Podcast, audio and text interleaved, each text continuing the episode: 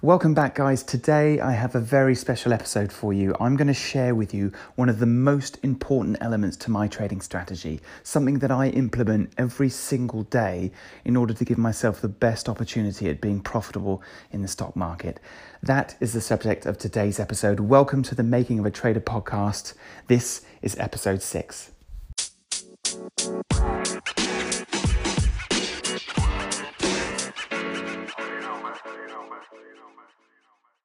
So, welcome back, guys. Today is a day for sharing a key secret towards achieving success in the stock market. This is something that, um, as I said, I, I implement daily in order to give myself the best chance at a positive outcome. Uh, and what we're focusing on today is entry and exit points, and most specifically, um, where we plot those entry and exit points. And it is all based around support and resistance lines. So, for me, a huge turning point in my consistency level was when I decided to take the time and effort to actually plot out on my charts well before entering any trade where the support and resistance lines are. Um, and if, if, if this is something that's new to you, it, effectively, support and resistance lines are where historically a stock has held above a certain price point and where it struggled to get above a certain price point.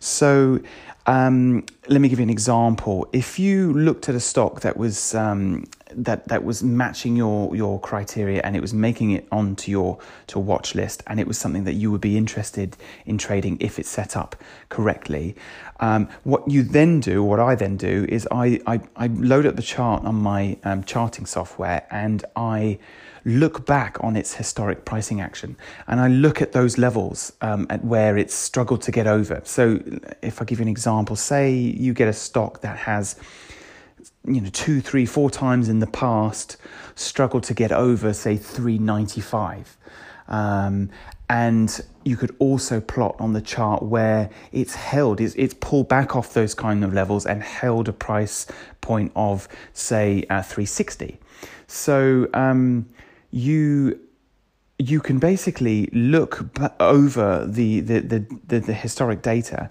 and see where that's happened multiple times. So when you couple that with the fact that um, a stock is moving up on volume, it has a catalyst, uh, it has a certain float size, um, all these sort of elements that you use to wheedle down all the stocks that you're not interested in, and, and therefore you're only left with the ones that you are interested in. Then when um, that stock does come into play, then you are familiar with where it's likely to struggle to get over and um, as and when it pulls back, where it's likely to hold its its pricing point. And if you're entering into a trade without understanding exactly where those lines are, then uh, you're pretty much going into the trade blind because it, what some people do is they will say use this example if the stock is um, pushing up uh, and it's hitting all the scanners and everyone's jumping in on this on this trade because it's it's you know ramping up to 395 and it's um, setting new highs and it looks like if it broke the the four dollar dollar level, which is like the whole dollar, it then has room up to say, for argument's sake, 450. So you've got a clear run. So if it breaks that four level, it's gonna it's gonna ramp up to 450. So some people will be getting in uh, at that sort of 390, 395 level, um, predicting that uh, or hoping that it, it then breaks that four and then has a a quick surge up to towards 450. So they'll jump in um, for the prediction and uh, and then you know get the home run and make a you know big return. Now, what could happen is you could jump in at that sort of 390 395 level. It could then push up to that sort of 395 4 level and then reject. So then what you get what's known as a pullback. So it will the stock will pull back to a certain point. So what some people will do is they will get in at that 395 level and then it rejects and pulls back hard. So then they're in a lot of pain because they're thinking, well, I don't know where this is going to pull back to because I, I don't know where the support lines are. So again, what some people do is they'll give themselves just a generic uh, 20 cents of wiggle room. So if they get in on any stock, uh, if it pulls back more than 20 cents from their in- initial entry point, then they're just going to they're going to um, you know bail out and uh, and and take the loss and you know, that's that is a risk management strategy of a certain type. Um, is not particularly robust, um, and I suppose the, the one good thing is that you know you're only going to take a maximum of twenty cent loss. But if if that all, if that's all your risk management strategy is, then you could be taking that twenty cent loss on every trade that you take um, and, unless you're lucky that you do get in on the one that then does break the whole dollar and then and goes for a, a big run. So, what would be a better strategy is if you um, if you wait for the confirmation. So, as I said to you in, in one of my previous episodes, is that we're, we're taking the prediction out of the trade. So we don't want to guess or hope that it does something. So we get in on the anticipation of the move what we're doing is we're reacting to what the stock is doing. So for me, I would prefer that stock to ramp up to that sort of level, knowing that there's a, a resistance line at 395 and see how it performs at that level. So if it pops up to that level, even if it pops slightly above it, if it then rejects and pulls back and can't hold that level, then I know that that resistance line, which I already knew was there, is proving to be a, difficult level for it to, to overcome. So then where's it going to pull back to? So as I said uh, in this example, there's a, there's a support line at 360. So if that stock is, is pushed up to 395 and then starts pulling back, the other thing to, to consider is you need that stock to actually test that support line what I, I I look for the ideal entry point. So my in this example, my ideal entry point would be as close to that 360 level as, as humanly possible. So what can happen is you, you, you get this ramp up and then you get a bit of a pullback and say it pulls back from that 395 level to 375. So it's pulled back 20 cents. It's actually probably shaken a lot of people out because then you're going to have people that are just jumping in on the anticipation and then getting out because uh, it's pulled back sort of 20 cents and they, they don't want to take too much pain on, on that trade. Um, but what we know is that there's a resistance, uh, a support line, sorry, at 360. So I would like to see it, it, pull back to that sort of 375 level, try and then uh, recover, and then pull back further to the support line and actually test, properly test that support line. And where it pulls back and holds that 360 level, if there's still significant volume in that uh, in that trade, and then it starts to set new highs, then I would be looking at getting an entry at that sort of level, and I would be trying to get in as close to that 360 level as possible. Now that does two things for me. One is that gives me um, a very small um, risk level. So I know that if it can't then hold that 360, where's the next support line? Um, and that brings me to uh, to a, a, point that I'll, I'll, I'll cover in a second. Um, but if you're if you're if you're getting in at that 360 level, then and it does hold and then starts to pop, I would be looking at getting out at any pop up towards uh, that 395 level. So if I'm in at 360 and it starts to pop up, I don't have to wait for it to then go up, test that 395 level, break it, break the four whole dollar level, and then ramp up to 450.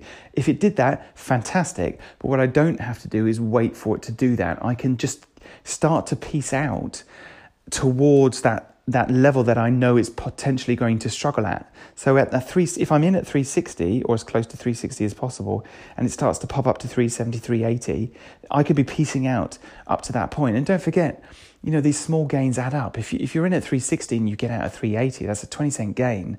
If even on just a thousand shares, that's a $200 um, win. So, you know, that, that could be a nice, safe, um, fairly sort of predictable bread and butter trade. And if you have the patience and discipline to just wait for those setups and nail those ones uh, consistently, then those $200 gains, those $100 gains, those you know, $300 gains, whatever they end up being, they start to add up. So, you know, aim for doing, trying to do just one of those a day. Um, you know, $200 a day is $1,000 a week. You know, so suddenly you're starting to actually accumulate um, decent returns. And what you're also doing is you're limiting your, your um, potential for loss because if it starts to trend d- below that 360 level where you got in, then your trade thesis is is dead. So you're then looking for an exit point. So if it can't hold that 360 level and starts to starts to trend down below and you're getting out there, I mean your risk level isn't 20 cents. Your risk level is a few cents. So you've got a much better risk reward uh, ratio.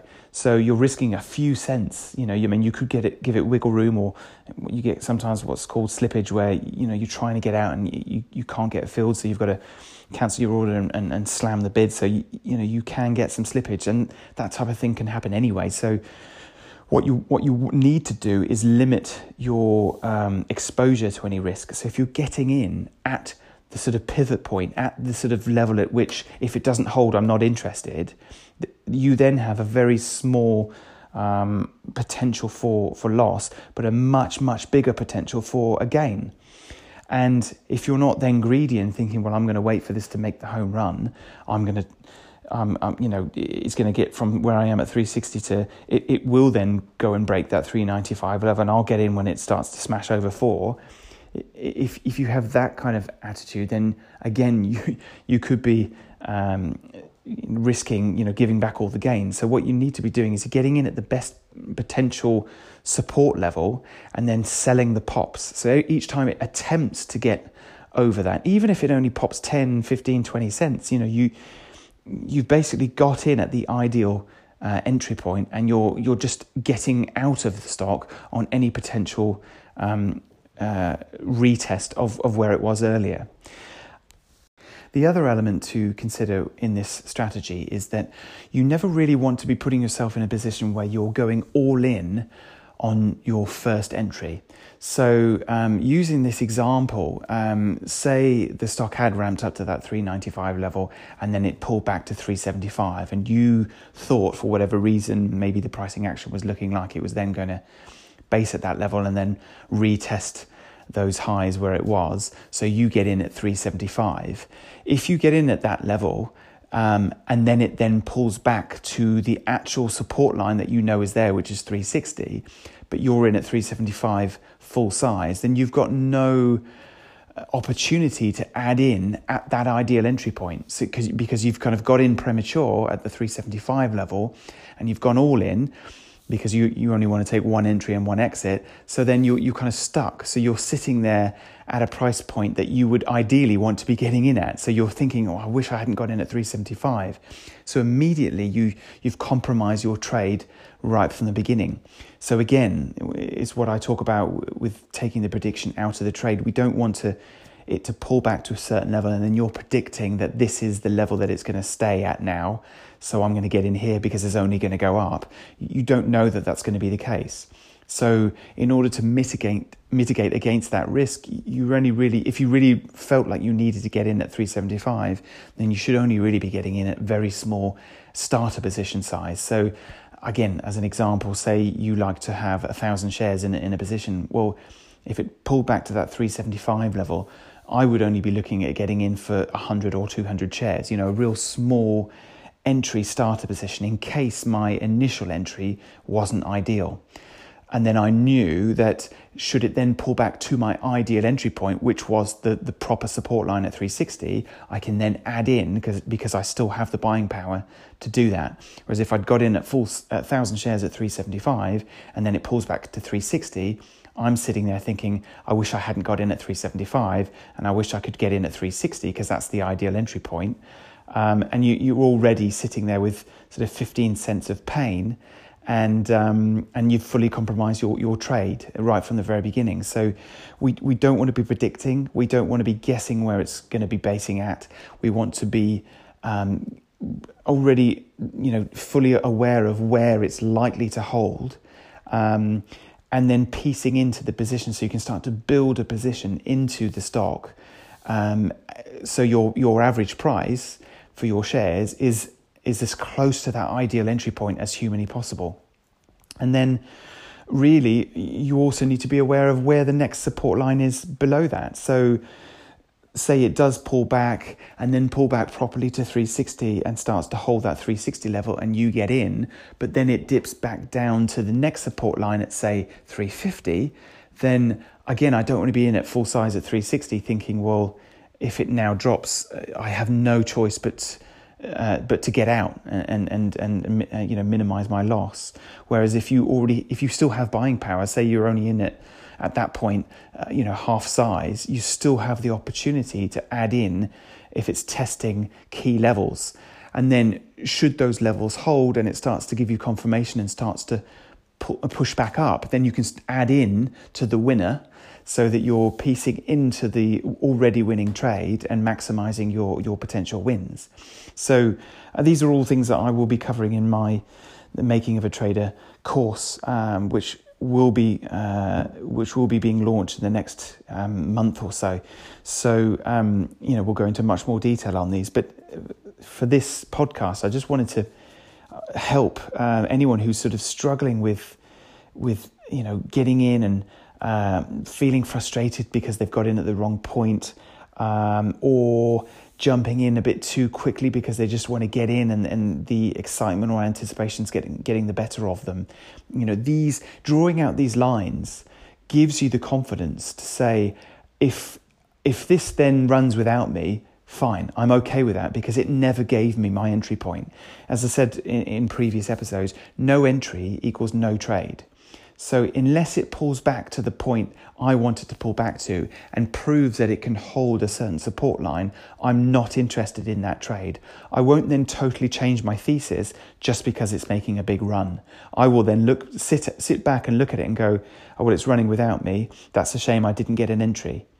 And, and you have to build up to that level to, to be able to say, that's fine, I'm okay with that. I'm, I do not care if it runs without me. It wasn't my trade it, because it didn't give me my ideal entry point. The, as I said, the clue is in the title. It's an ideal entry point because it's the ideal place to get in. If you get in and it's not ideal, again, the clue is in the title. That's not an ideal place to be getting in on that trade. So if you can say to yourself, I know I have I have got into trades and immediately regretted my entry um, position. Um, you know, don't beat yourself up about, about it. it. It happens to everyone. Um, there are ways in which you can manage that. There are ways in which you can protect yourself against that. Um, and a lot of them will boil down to entry um, and not just going all in on, on your first entry or even your first or second entry, actually piecing into the, the, the play based on confirmation. But knowing where those support and resistance lines are absolutely key to just opening your eyes up to the trade. You, you, you don't want to be going into any trade blind. If it starts to, to run, where, how do I know where it's going to go? So, you know, how can I predetermine what where my sort of profit target is? You know, if it's if it does break that 3954 level, you know, where's it going to go? So, do I wait for it to hit 450 or do I just start to get out on the way up? Um, well, play it safe. Start getting out on the way up. You know, if you can, you can piece out of a trade as well as piece into it. So if it starts to to to run, start taking profits along the way. Um, and then if, if, if it's starting to fail at a level that you know it's likely to start failing at, then, you know, start getting out of that position because you don't then want to risk giving back all those unrealized profits because it's simply not going to get over a certain point. Never try and be the hero in a trade. Just play between the lines. These lines are your, your uh, lines of opportunity. So you, you want to be trading um, between the support and resistance lines. Um, and if it's pulled down to a, a key support line, one that's a, you know a very clear support level, then it's really quite likely that's then going to bounce off that support level towards the, the resistance line. So if you're getting in on the entry that's ideal and as close to that, that pivot point as possible, then if it does bounce off that level, you, you're going to be able to lock in you know, some cents along the way um, towards that that uh, upper resistance level. But you don't want to sit there and think, right, I'm not taking this off because uh, you know I want at least fifty cents a share out of this trade. If that's not realistic, because to, in, in order to give you 50 cents, it's got to get through two or three key resistance levels, then, you know, perhaps start taking some profits along the way because there's a very, very good chance that it won't get through all of those levels. And then you, you're going to end up stopping out because it's pulled back down and then not held your entry point or your or support line. And then you're, you're sitting there with having gone from unrealized profits to, to actually having to realize um, losses. So know where the levels are and play between those levels so that you um, are going into the trade completely with your eyes open and with a realistic trading plan before you've even begun. So, anyway, uh, I'm going to leave it there. Hopefully, that has helped you. Um, if you have any questions at all, please do um, message me. I am more than happy to to answer um, as many questions as I as I can. I, have had quite a few coming through, and I'm you know I'm happy to help. So um, send them through. If you follow me on Instagram, you know DM me. Uh, you can do the same on Twitter. Um, or message me through my website, alanstenson.com. Um, but either way, um, you know, just play it safe. Don't try and be the hero. Know where the levels are, know where those lines are, and just trade between them. Um, and that is a good way of trying to keep yourself as safe as possible and trying to improve your consistency levels because these are these lines are there for a reason. Um, they have held and they have um, struggled at those levels um, multiple times in the past. Therefore, yeah, it's it's quite likely that they will do again. So uh, if all the elements are in place, then trade between the lines and um, lock in those profits along the way. Anyway, thank you so much for for listening. Please subscribe, like, share. I um, want to get this message out to as many people as I can, and I will see you on the next one.